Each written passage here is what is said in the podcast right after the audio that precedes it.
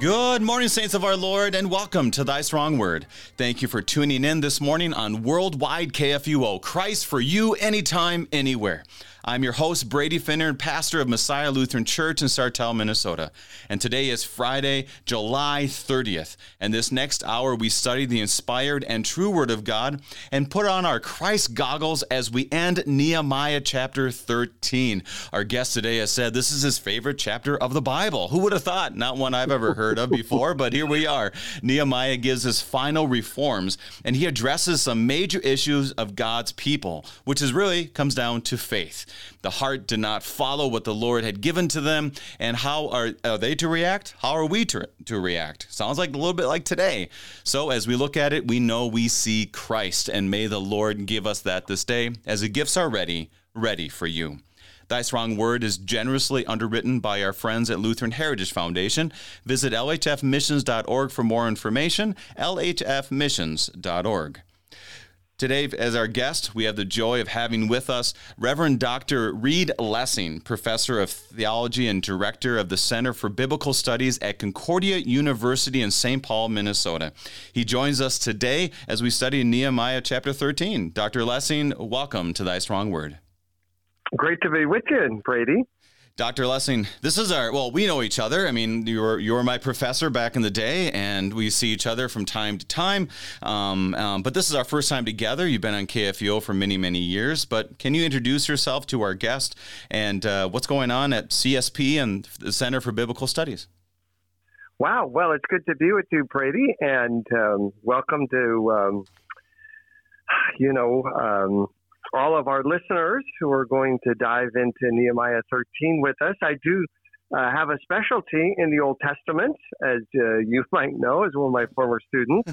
and um, uh, thankfully, I've been able to write five commentaries for CPH, all um, uh, Old Testament prophets. So um, Nehemiah is um, not something I've ever uh, written on too much. I um, am looking forward to um, taking a deep dive into this uh, great chapter with you. Can you do us a little bit of what does it mean, the Center for Biblical Studies at Concordia University in St. Paul? Oh, no, that's a great question. So, as the director, um, I have um, kind of a, a two pronged approach. We uh, offer uh, four workshops a year for uh, pastors and lay people, either online or face to face uh, people, if they're interested, they can just uh, you know Google CSP Center for Biblical Studies, and um, so what I do is I uh, lead uh, these workshops. Uh, we have one coming up on the Book of Proverbs, uh, mm-hmm. managing finances in a godly way, and that's going to be on the 17th of August. That's primarily for pastors and lay people. Um, and then we have an Advent uh, sermon workshop in uh, October, uh, and then a, uh, Lenten workshop in January, and then a uh, Book of the Bible workshop on a Saturday in March. Uh, we also lead tours to um, Pauline sites in Turkey and Greece, as well as um, tours to the Holy Land. God willing, we'll lead our first tour to Israel after Christmas this year. And then the third part would actually be inviting a uh, scholar of the Lutheran Church Missouri Synod to come on campus uh, in the summer. And we had a Dr. Tim Saleska, who is uh, expert on the book of Psalms, and he was with us three days uh, last month. Um, so it's just a, a, great way for the university to give back to uh, the LCMS and um, equip and inspire our uh, pastors and lay leaders. And what a blessing that is. And that obviously is is is, is exactly what we're trying to do here in KFUO, and and not mm-hmm, is not mm-hmm. obviously done in a in a singular way. We have this in other Concordias, we have it in our seminaries, and what a blessing mm-hmm. it is for us here in Minnesota to be able to have that so close and such an easy access. And I know um, part of the tendency that we have, you get to St. Paul and you're thinking, well, I can just go to the Twins game. That you know, it's for me. I just might want to you know go to the Center for Biblical Studies, but I just might keep driving all the way to uh, to Target Field or to St. Paul Saints, you know, the AAA uh-huh. affiliate of the Minnesota Twins, which I think you and I are going to do someday. Go to one of these games and just have a great time. Um, exactly, exactly. yes, what, yes. what a joy to know we can go and be in the Word of God and go to baseball, even though mm-hmm, right now mm-hmm. the Twins are pretty awful. I mean, this is, we're, you're you're no longer living in St. Louis, Dr. Lessing, where everyone you know just bows to the Cardinals. Twins mm-hmm. fans, we're ready to go to the lake, and so the Twins, if they're not good, we're going to the lake. What do you think? Exactly, I get that. Yeah, yeah. Anyways, but we're here yeah. because of the scriptures, and we're thanking God for all of that. And we end our time in Nehemiah. So, Pastor, can you um, uh, end our time uh, at the beginning of this study and ask for the Lord's blessings in prayer? Sure. Heavenly Father, we thank you for what St. Paul wrote in Romans 15, verse 4, that whatever was written beforehand was written for our encouragement and endurance.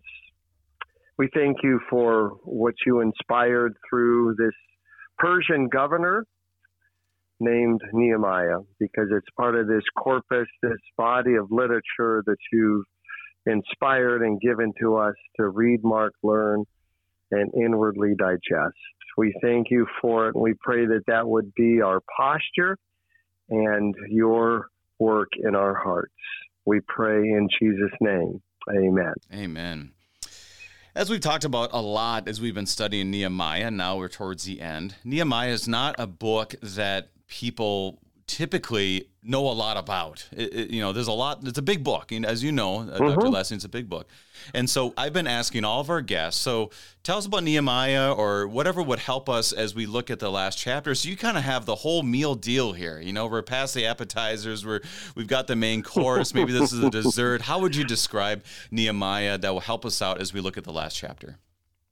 Well, probably uh, in a lot of similar ways. Others have uh, described the Nehemiah and the book.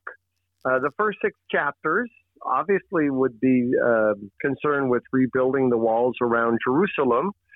Um, and then from chapters 7 through 13 would be rebuilding the people who live in the rebuilt walls around Jerusalem. Um, and Nehemiah, of course, is a, a great leader. He is a man of prayer. Um, he has uh, several small prayers, obviously, mm. throughout the book, but chapter 9 would actually be one of the greatest prayers in the Old Testament. Mm. Um, and it is interesting that if you uh, look at uh, these uh, books in the Old Testament uh, written at this time, toward the end of um, you know the Old Testament era, uh, you've got uh, Nehemiah 9 and Ezra 9 and Daniel 9. Mm, yep. and uh, it's easy to remember all three of those are all great prayers of confession. So, in that way, Nehemiah also uh, sees himself as part of this greater restoration movement that uh, begins with uh, heartfelt prayers of repentance, which would uh, be another way to uh, describe these three nines in mm. this part of Israel's history. What's interesting, I heard one commentary uh, speak about how they were arrow prayers. They were just short and to the point. Mm-hmm. You know, but now, oh God, strengthen my hands in chapter six. And mm-hmm. and, and I'll, I'll, ask this now because we're you know may as well may as well ask it is why is it important for us as Christians to remember we can do arrow prayers uh, and mm-hmm. the, the, chapter nine prayers as well. What what are your thoughts? Oh, sure. Oh, I think that's that's just wonderful that Nehemiah gives us uh, both sets of prayers. Um, depending on you know our walk with Christ, maybe uh, we lean one way or the other. Um, and Nehemiah gives us a, a, wonderful balance to incorporate both of those uh, in our uh, daily walk. Right? Uh, probably the I'm just thinking about myself and how I began the day today. Um, using a prayer book, I had a a longer prayer, kind of a Nehemiah 9 prayer. Yeah, yeah. Uh, but certainly throughout the day, there are these short arrow prayers. He, he ends the book, right? Uh, Remember me, O God, for good. Yeah. Um, right at the end of chapter 13. Um, yeah, what a great reminder of our life in Christ. Well, let's dig into it. Um, are you ready, Dr. Lessing? I'm ready.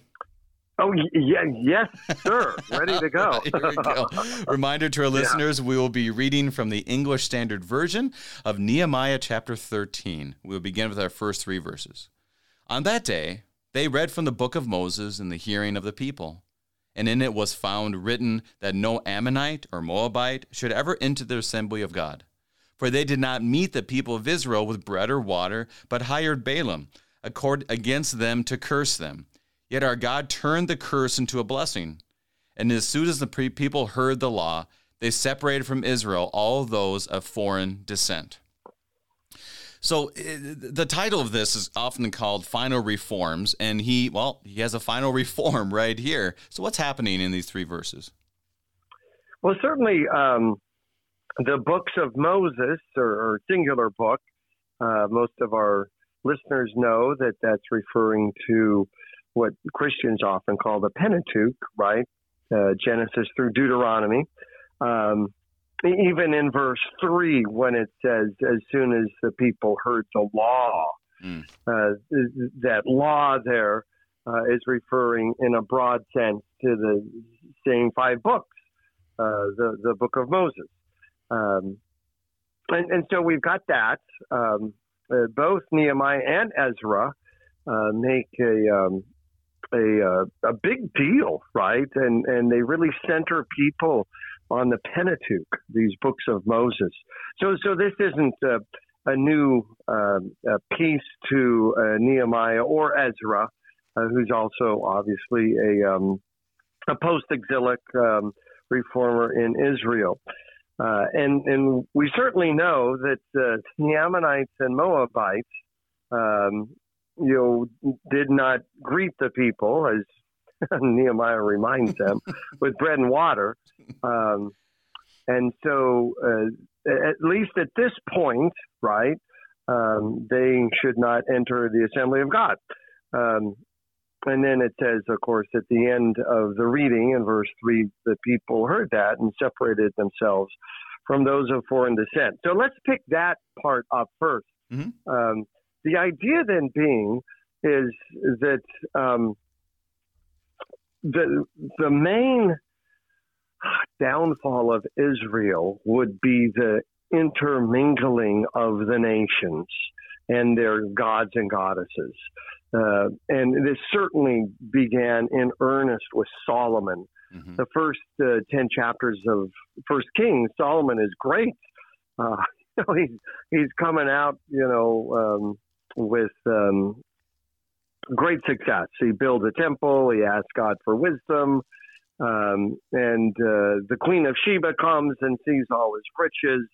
And, uh, you know, he should have just ended everything at, at the end of First Kings 10 because 11 3 says he had 300 wives um, and um, 700 concubines. Mm. So there's a thousand women. And then that same verse says his wives led him astray. And, um, and these wives were uh, of uh, foreign persuasion, like Ammonites and Moabites, Egyptians, etc. Um, and and these women, along with their deities, not only led Solomon astray, but finally would um, lead Israel astray, and not just women, but you know men and women who would be uh, idolaters the uh, post-exilic leaders then, people like Ezra and Nehemiah, uh, Haggai, Zechariah, Malachi, um, Daniel, uh, all of these uh, writers put a great emphasis on uh, the first commandment uh, because it was the breaking of the first commandment that led to the debacle of the Babylonian exile. Um, so that's what's going on here. Hmm. We can't we we can't do Babylon again. So we need to separate ourselves from these people um, because of their idolatry. Now, the first three verses of Nehemiah 13 don't say that, mm-hmm. but that's what's implied. Um, so that's what's going on uh, in verses one and three. Really, the um, uh, the beauty of of this reading would be the second half of verse two, right? Our God turned the curse into the blessing. Mm. Th- this is the message of the Bible, right? Right. right. Um, that, that the curse uh, is turned into a blessing. That curses don't have the last word. Um, it may look like it does, but uh, the curses that, that we go through, or um, you know, churches or nations or families, um, God has the power and the mercy to turn curses into blessings. Um, and obviously, as, as you uh, described your program, uh, seeing Christ, um, and this takes us right to Galatians chapter 3, hmm. uh, where Paul says that Christ became a curse for us uh, because, and then Paul's uh, quoting from Deuteronomy 21 21 uh, in Galatians 3 Cursed is everyone who hangs on a tree. Mm. Uh, well, that curse, that curse of the, the bloody, horrific sacrifice of Jesus, is, is the greatest blessing and treasure and gift we will ever uh, have or experience. Uh, the context, of course, uh, in Nehemiah is that um, probably our listeners know uh, Balaam and Balak Mm. Uh, kind of like Laurel and Hardy or something. I mean, they're just kind of stooges, aren't they? Uh, Balak hires Balaam. That's what Nehemiah 13:2 says uh, to curse the Israelites. But see, once God has His blessing upon His people, and we're talking about the blessing to Abraham, Isaac, and Jacob that goes back to really Genesis 12, 2 and 3. Once God has his hand of blessing upon you, no one can curse you. See, um, they can try, and then and, it, it, will hurt, but it will not be ultimate, mm-hmm. right? Uh, that's why Paul says, "Nothing in all creation will separate us from the love of God in Christ Jesus our Lord."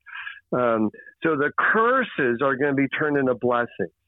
Uh, Balaam tried uh, in in Numbers uh, 22, 23, and 24, but he, he, he kept you know blessing the people.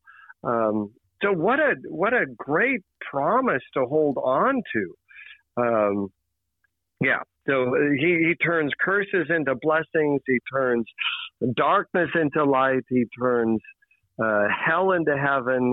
He turns our unrighteousness into righteous standing in Christ. This is a God who turns, who hmm. changes things. Uh, so it's probably one of the most famous uh, lines in the whole book of Nehemiah. Well, that's great. As you said, this is your favorite chapter in the whole Bible. Um, and you're starting out well.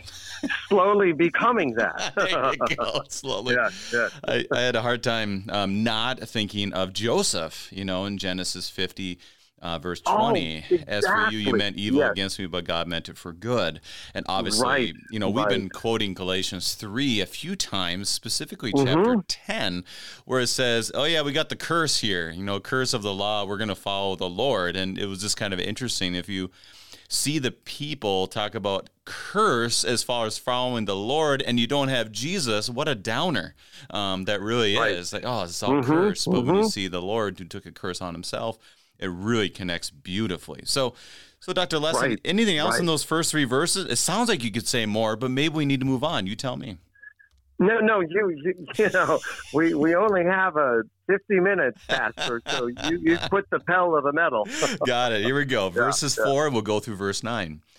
Now, before this, Eliashib, the priest, who was appointed over the chambers of the house of our God, who was re- related to Tobiah, prepared for Tobiah a large chamber where they had previously put the grain offering, the frankincense, the vessels, and the tithes of grain, wine, and oil, which were given by commandment to the Levites, singers, and gatekeepers, and the contributions for the priests. While this was taking place, I was not in Jerusalem, for in the thirty second year of Artaxerxes, king of Babylon, I went to the king. And after some time, I asked leave of the king and came to Jerusalem. And then I discovered the evil that Eliashib had done for Tobiah, preparing for him a chamber in the courts of the house of God. And I was very angry. And I threw all the household furniture of Tobiah out of the chamber. Then I gave orders, and they cleansed the chambers. And I brought back there the vessels of the house of God with the grain offering and the frankincense. So there's a lot of context here. A lot is going on. Once again, another reform that he does. What what is, mm-hmm. what does mm-hmm. this tell us? Well, it's really the same message of the first three verses by and large, right? Um, and it's, it's the tension that that every believer has. Um, and that is to say, you know, classically, we're we're in the world but not of the world. Um, so we're in the world with Ammonites and Moabites and people like Eliashib and Tobiah, right? Mm-hmm. Um, so what do we do with these people? We may live with them. They may, may be our spouse or a, a son-in-law or uh, someone you work with. Um, certainly, this is not the whole of scriptural teaching on how to relate to unbelievers, right? if it was, we'd become Amish people. I mean, we would just completely separate ourselves from society. Uh, and it's certainly not what, what God would have us do. Um, we, we can't be the, the salt and light of the Sermon on the Mount in Matthew 5, right? By completely separate ourselves from unbelievers and enemies of the gospel. Um, that said, uh, we we also uh, need to um, be aware that these people, with their uh, false gods, uh, their false worldviews, uh, are going to show up in our lives. Uh, and there does come a point, and, and certainly this is where we're at in Nehemiah 13, that we need to separate ourselves from them. Now, I'll try and make this as clear as possible. Um, I would not, as a Christian, I, I, believe I'm speaking biblical truth here. I'm summarizing. Mm-hmm. I do not invite unbelievers into the inner circle of my life. Um, they're not my best friends. They're not the people I consult when I have a decision to make. Um, however, okay, um, we, we all have uh, Ammonites and Moabites and Eliashibs and Tobiahs in our life um, that, that, we need to have clear boundaries, uh, that they can come this far in my life, but no further. Uh, that's the takeaway from really these first nine verses in Nehemiah 13. Uh, what what Paul says in 1 Corinthians chapter uh, 15, uh, he says, "Bad company corrupts good morals," hmm. Uh, w- which is essentially maybe a nice um, uh, summary of these first nine verses in Nehemiah 13. I want to be very prudent and wise and discerning uh, on uh, who I let influence uh, me in my life. Um, yeah. So on the other hand, right, I, I don't want to uh, just uh, depart from the world again, like the Amish, to revisit that idea, uh, because I I want to, um, in a humble and kind and serving way, influence the Ammonites and Moabites and Eliashib's. Again, Eliashib is, you know, the priest. He's he's uh, supposed to be part of my team, but he's uh, now switched to the other team by, mm. you know, inviting Tobiah, who's, you know, kind of an arch enemy in the first six chapters of the book of Nehemiah. Uh, I want to still influence these people, um, but not be influenced by them there you go. There's the summary. I'll stop with that. I like it. Yeah, I like it. And that's an and that is uh, encompasses a theme that we'll see when it says not to intermarry or intermingle, like you said. Mm-hmm, is mm-hmm. it isn't, and that's hard for us to understand as Americans. You're like, are you saying I shouldn't marry someone from Spain or someone from Norway or something along those lines? Like, no, that's not what we're saying. But uh, it's about faith and when we talk mm-hmm, about faith, mm-hmm. you know, you can't go to an atheist and then get advice and then assume that they're thinking in the same lens that we are, or as we would say in, on this program, the Christ goggles as they look at everything. Right. And so it's important mm-hmm, for us to mm-hmm, remember that mm-hmm. you can go to a Twins Cardinals baseball game with your atheist friend, but you're not going to go to get advice on what it is to be, live a Christian life or a Christian marriage or whatever it might be. I, you know, I think that's always a tension mm-hmm, we live mm-hmm, and attention mm-hmm. that I, I really appreciate how you put that the inner circle. Um, you know that is an important thing for us to remember, especially in our marriages, especially in our families and our oh, lives. Right. And right. boy, mm-hmm. Mm-hmm. we this is a lot of times it's time for those arrow prayers, right? Like when we talk about, oh Lord, Mm-hmm. strengthen me Mhm. with this. And I think this is uh, Nehemiah is very relevant for our lives today. Oh, right, and especially speaking into parents' lives.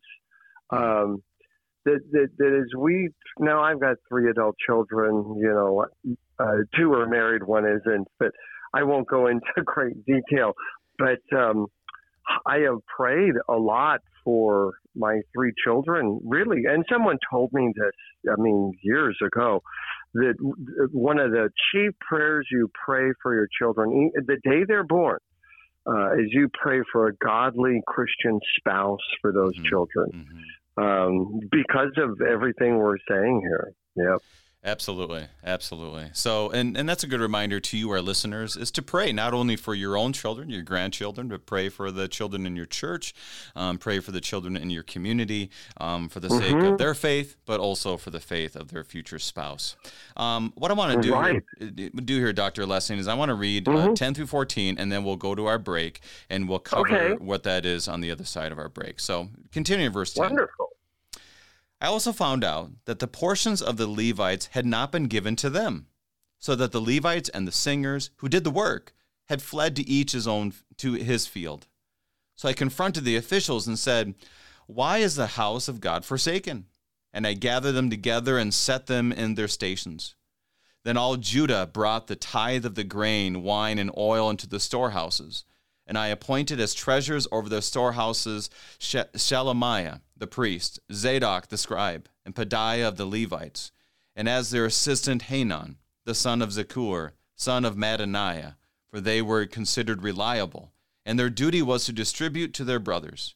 Remember me, O my God, concerning this, and do not wipe out my good deeds that I have done for the house of my God and for his service. As we hear these words, it's time for us to take our break. We are studying Nehemiah chapter 13 with Dr. Reed Lessing, and we'll be right back.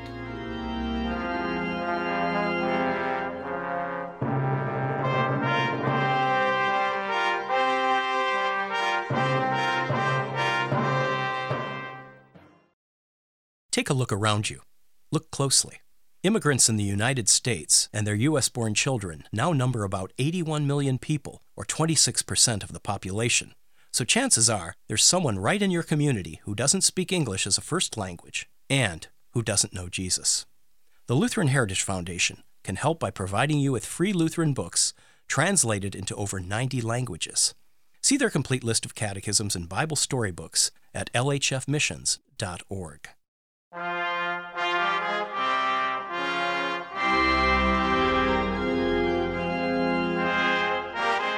And welcome back. We are studying Nehemiah chapter 13. We are slowly going through this. As Dr. Lessing said, this is slowly becoming his favorite chapter of Holy Scripture.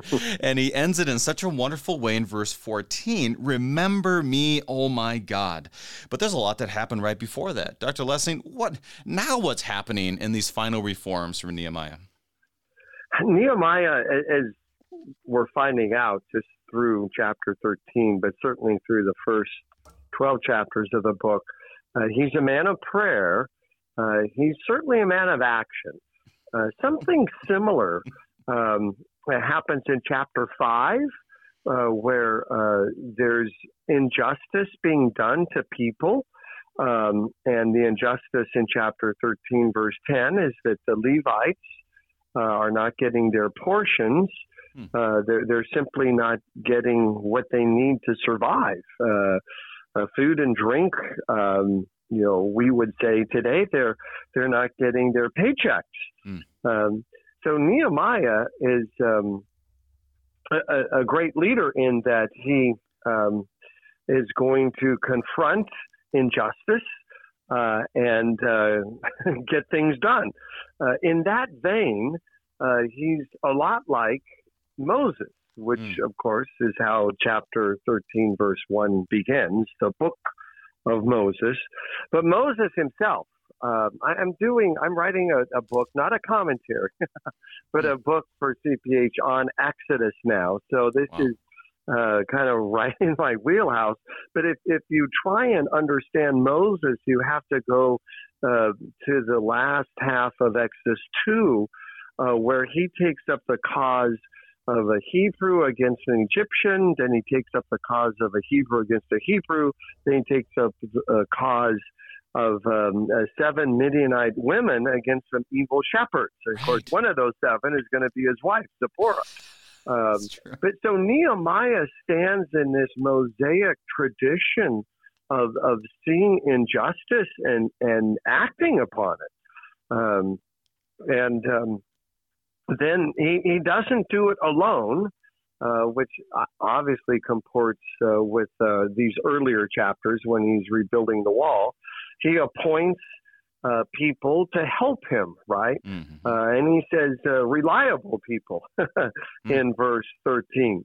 Um, and then, of course, he asks God to remember him, uh, which, as we've already said, excuse me, that's how the book ends. Uh, remember. And we need to remember, pun intended, that in Hebrew, uh, the term remember, zakar, you probably remember that, of right? Course, it's of kind course. of a famous yep. Hebrew word, uh, means to, to call to mind and act and do something. Uh, so Nehemiah is asking God to do more than just, um, say, record his name in a book or, or a ledger, uh, but uh, for God to act favorably uh, to Nehemiah. And, and essentially, what we're coming back to is uh, Nehemiah uh, is asking God to turn this present curse, right, um, into a blessing. And that goes right with our theme. Um, exactly what we've been talking about to this point is that the Lord mm-hmm. will take this curse and put it into a blessing and mm-hmm. remember mm-hmm. me, oh my God. And this, I mean, I probably going here too quick because we'll get there later, but just, you know, on the cross, a thief, you know, uh, Jesus, remember me when I come into your kingdom. It's just a mm-hmm. wonderful mm-hmm prayer really of us mm-hmm. lord remember me because we don't mm-hmm. want to be mm-hmm. forgotten and the promise of god is he does not forget so other right I, I, boy, we could talk about that all day but any, any thoughts on that um well no nothing more than you know what i've already uh, okay uh, stated yeah i yeah. like how you say i've heard you say this before is nehemiah is a people mover um, can and, and we see that happening here. He's fighting idolatry. He's fighting injustice. Mm-hmm. Can you expand? Is there anything else you want to add on that? Because I'm, I'm I'm slowly seeing this come. Now I'm looking at all the chapters we've gone through. Yes, Nehemiah is a people mover. He gathers them to make the wall. He gathers them to fight injustice. He gathers mm-hmm. them to fight idolatry. Anything else you want to share on that? Because I think that really is helpful. Right. Well, just to uh, clarify what uh, people movers are uh, just having been in, in, several airports in the last week or so mm. uh, and used one of these, right? These are horizontal escalators. Okay. Um, okay. And um, they come in very handy when uh, you uh, maybe you're carrying a small child or you're trying to carry your meal or you're carrying your um, luggage, etc. Uh, and so it's a good metaphor uh, because if people mover obviously moves people along quicker, so uh, things they can get where they want to go. Uh, and and we see throughout the book, right, that Nehemiah knows how to motivate people. Um, he's he's a strong personality, isn't mm-hmm. he? I mean, mm-hmm. wow. I mean, I think at the end of uh, this chapter, right? He's pulling out people's beards and letting them have it. Um, so that would not be under the title uh, "Go and Do Thou Likewise," right? Right. right. Um, but what we take away from Nehemiah is a strong leadership coupled with a a, uh, a tender heart, right? Um, like in verse 10, uh, you know, the, the Levites weren't getting what they needed. Um, and and I am just fascinated by um, this character trait that we see in many people in the Bible. They are uh, soft in the heart, but they're they're they've got great courage, right? Mm-hmm. Um, I I've been doing some work in Jeremiah, uh, and the little book is coming out on Jeremiah that I wrote um, actually like in three weeks or something. But at any rate, uh, Jeremiah is described in the same way. Yeah. Uh, that, that, we know he's the weeping prophet, but the end of uh, Jeremiah 1, he's a fortified city, an iron pillar, and bronze walls. Mm. Uh, so these people are tough but tender. Um, they're mighty, but they're merciful. And this is who Jesus is, right? In spades. And this is the kind of character that the Holy Spirit wants to form in our lives, right? We have good, clear boundaries. We know what we stand for. Uh, we take action when action is called uh, for. Yet we have soft, tender, broken hearts as well. Uh, the, temptation for characters is to be one or the other. They're either kind of really tough people or they're tender people. Uh, but the biblical concept of a, a, believer's character is you're both, right? Both. Mm. Uh, Jesus is a he's a shepherd, but he's also a mighty soldier and warrior. I could go on, but that's what I see uh, in Nehemiah. Uh, this uh, great uh, combination that is wonderful. That is wonderful. Now I'm gonna, you know, usually I don't take the people mover machine in in the airport. Now I'm gonna think biblically. I'm like, I am being Nehemiah. This is Nehemiah, and he's carrying me along. I am, I'm excited to go in the airport again. This is gonna be great. well, yeah, and and so we we want to be encouragers. In, in my own Bible reading this morning, I I, I came across again Acts 4:36, where uh, there's a name, a guy named Joseph uh, from the island of Cyprus. He's a Levite, uh, and it's just wonderful that he gets a nickname, right? Barnabas, which means, as you know, son of encouragement. Yeah. Um, yeah. Yeah. Oh, it's so um, great. That is so great. And I'll, I'll share this one story, and then we're going to move on. Is uh, I, I, coach track up here in Sartell. Actually, my wife and I oh, coach do? track. Yeah, shot put and discus is what we've been doing. I've been doing it the last uh-huh. nine years. My wife for the last six with me and it's a, it's a lot of fun. And there's a young man that was on the team this year, and this year was harder. This year was, you know, it's just COVID. You didn't have the season prior. Does and there's mm-hmm. one kid that he's just an encourager, and I think he might have you know quite a bit of sarcasm that goes into discouragement. But I started calling him Barnabas. And I said, You uh-huh. are Barnabas. And he goes, What are you talking about? And so we had just a great discussion about that. I saw his dad at a track meet, and I said, You know what? Your son's name is no longer this, but he is Barnabas. And so it's just kind mm-hmm. of a mm-hmm. neat. And then, you know, he talked about the Bible and all this. And, and that really is a major theme that I think, like you're saying, that we can use as an influence, you know, in our mm-hmm. own um, lives as we witness to Christ and everything. Mm-hmm. Um, but it's a great reminder of Nehemiah as well. Strong in courage Eh, strong in courage, but also strong in encouragement. I mean, this is just mm-hmm, a wonderful mm-hmm. Uh, connection. Yeah. But we have to we have to move on because or else we're not going to get to the really really good stuff at the end. So, fifteen uh, through we're going to go through verse twenty two. Verse twenty two. In those days, I, I saw in Judah people treading wine presses on the Sabbath and bringing in heaps of grain and loading them on donkeys, and also wine, grapes, figs, and all kinds of loads which they brought into Jerusalem on the Sabbath day. And I warned them on the day when they sold food. Tyrians also, who lived in the city, brought in fish and all kinds of goods and sold them on the Sabbath and the people of Judah in Jerusalem itself. Then I confronted the nobles of Judah and said to them, What is this evil thing that you are doing, profaning the Sabbath day? Did not the fathers act in this way, and did not our God bring all this disaster on us and on this city? Now you are bringing more than wrath on Israel by profaning the Sabbath. As soon as it began to grow dark at the gates of Jerusalem before the Sabbath, I commanded that the doors should be shut and gave orders that they should not be opened until after the Sabbath. And I stationed some of my servants at the gates, and no load might be brought and one in on the Sabbath day. Then the merchants and sellers of all kinds of wares lodged outside Jerusalem once or twice. But I warned them and said to them, why you why do you lodge outside the wall? If you do so again, I will lay hands on you. From that time they did not come on the Sabbath. Then I commanded the Levites that they should purify themselves and come and guard the gates to keep the Sabbath day holy. Remember this also in my favor, O my God, and spare me according to the greatness of your steadfast love.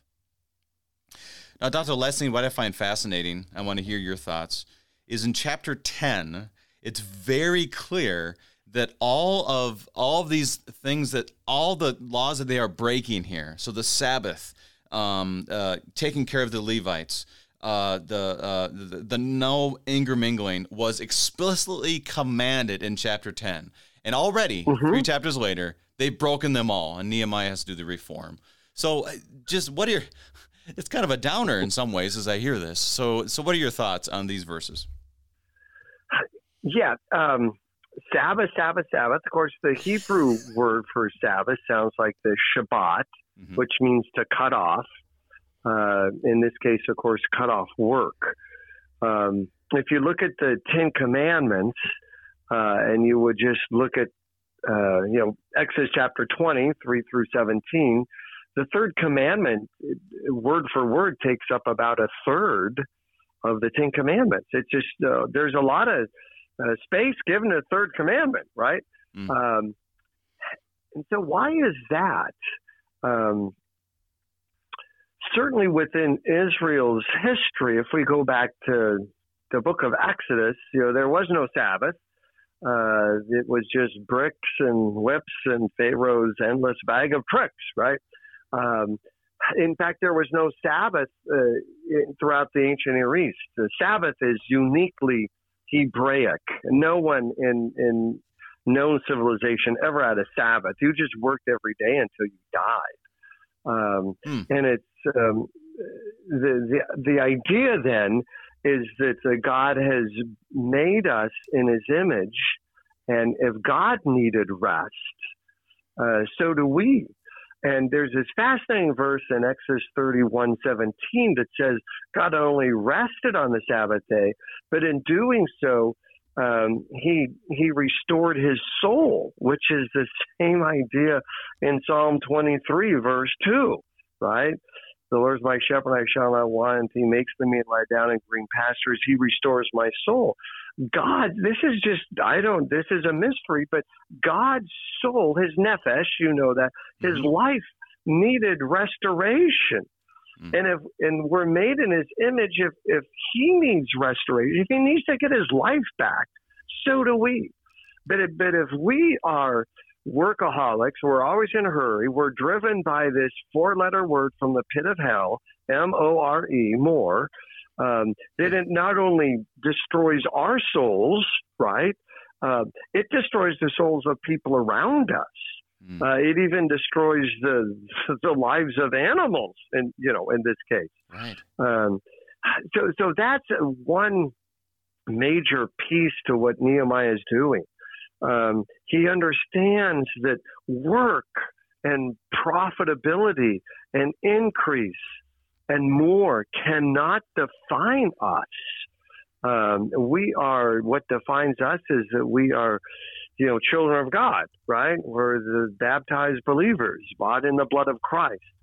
Uh, but within Nehemiah's context and our context and most contexts in human history, um, working and getting uh, and hoarding uh, have uh, become our gods. So I'll just uh, say this one little bit of information here.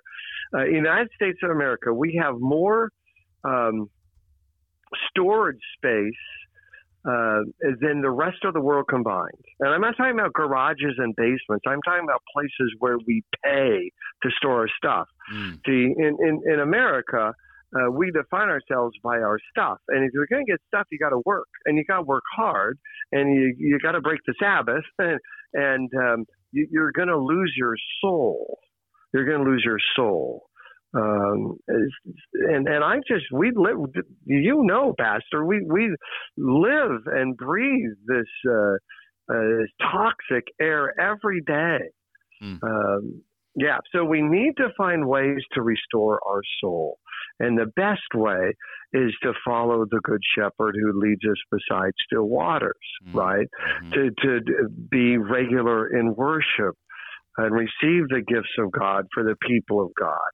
Uh, but in addition to that, also find physical ways, right? To restore our souls, whether we uh, walk or we collect stamps or we follow baseball or something that is restores us so that we're not just making bricks for the pharaohs in our lives all the time. Yeah. Um, yeah. So anyway, I'll stop there. But this is this is um, not you know you read this and I'm sure our listeners saying, well, what does this have to do with anything? It has to do with everything. Yeah. Uh, Jesus says, if you come unto me, all who labor and are heavy laden, right? Matthew 11, 28, and I will give you rest. See, Sabbath rest. It's what he's talking about. Um, and, and we need it. We need it. If we're going to be vibrant husbands and pastors and and uh, citizens and employees, we need to have our soul restored regularly. End of sermon. That is well. That's a wonderful sermon. Amen. I think we'll say uh, to this one, Amen. And it it really does uh, it really does strike me of of the. Uh, we try to find the easy fix in this. So it's like, okay, so you're okay, so you're saying I have an idol. All right, I'll get rid of my Rod Carew autograph and I'll be fine. Right, I'm good now. Right, I'm good. Right, you just said I'm good. Okay, I'm good. and uh, so I'll go to church, and now I'm good. Right, okay, I went to church. Okay, now I'm good. So we have our list still, and how hard it is to uh, restore the Sabbath. So here we see it in this way that he's like, okay, no, we're not al- we're not allowing those guys to come anymore. Like they, they're gone. Like we can't have them come visit. Um, you can't come on. You can't come on Saturday. Uh, take it away. They can't come. And then they and then they hang out outside the wall. And they're like, okay, so just okay, so the moment we, we can come in, right? All this. So it's very difficult to quote keep the Sabbath for them as it is for us because we right. have a hard time finding our rest.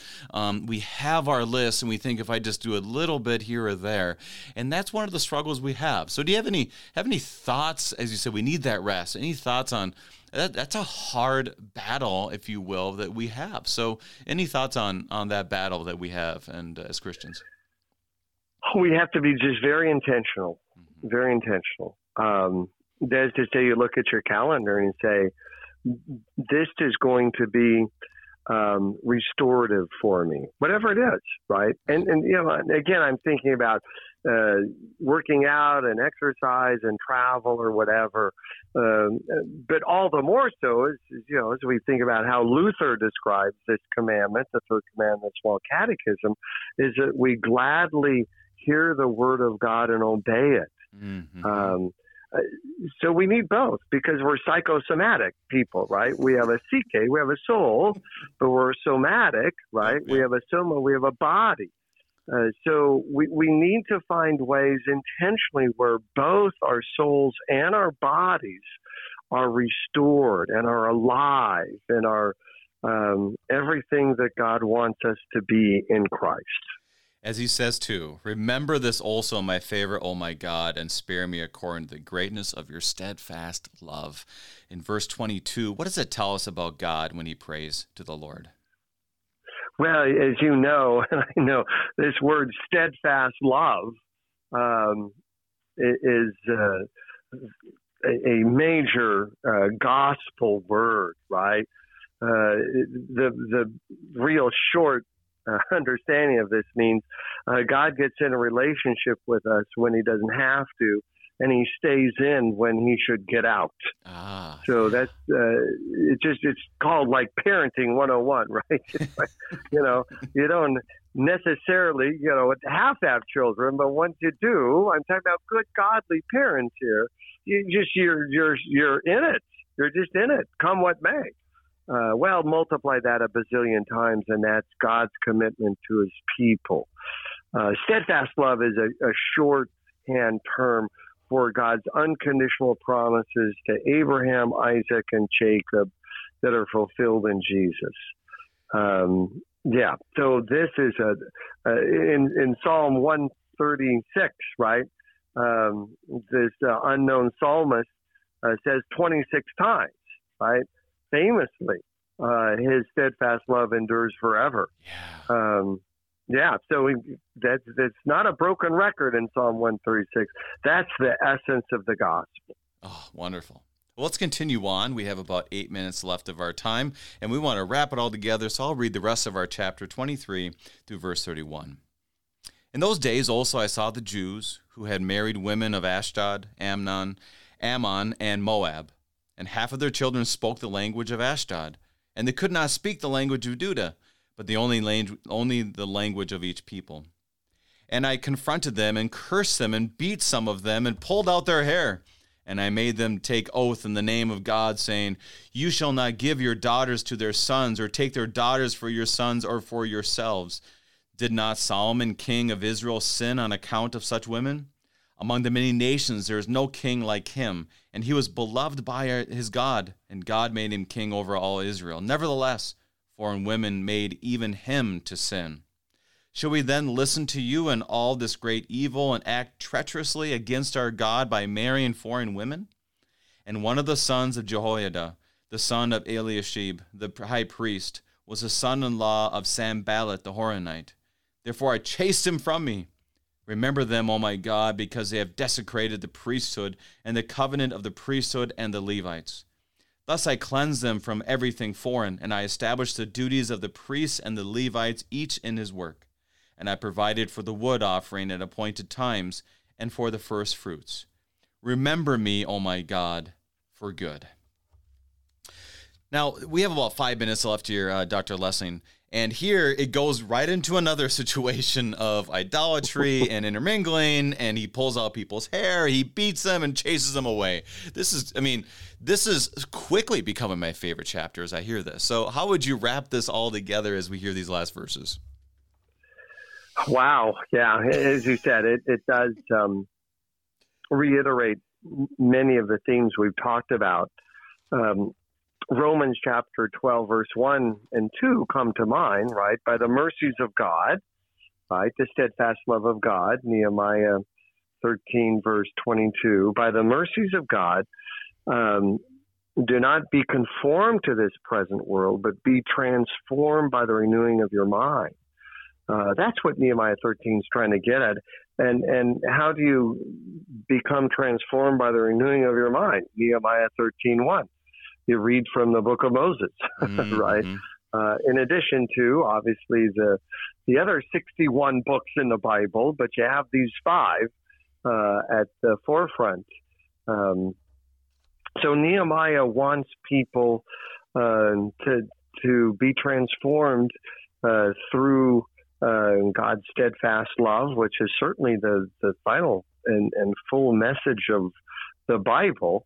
Um, I would also say that what uh, Nehemiah uh, 13 tells us is that the, the, the work of reformation is never done. Mm. Um, all of us at some point have worked really hard uh, in our families or our churches, um, and, and, we think, oh gosh, we climbed the mountain, uh, and and uh, we can close the chapter on that, and then what happens? Um, someone makes a bad decision, or uh, we find ourselves in a, uh, a, new situation, and a lot of it is undone. Um, so when that happens, uh, you know, we're we're in the same ship as Nehemiah. I mean, look at Jesus, right? Three years of ministry, and what happened? You know, in the night he's betrayed. He's betrayed by a kiss, and then you know, you're, you're a track coach, so this is the first Jewish track team, right? They right. all ran from it. um, so um, life in, in, in ministry in this world is always going to have uh, successes as well as failures. Uh, and it's it's best that we come to grips with this sooner rather than later, lest we set ourselves up uh, for uh, unrealistic expectations. Because what happens then is that people think it's all going to go well, and when it doesn't, they quit. I mean, they hmm. quit. They quit marriages. They quit following Jesus because uh, it wasn't supposed to go this way. Right. Well, look at Nehemiah 13.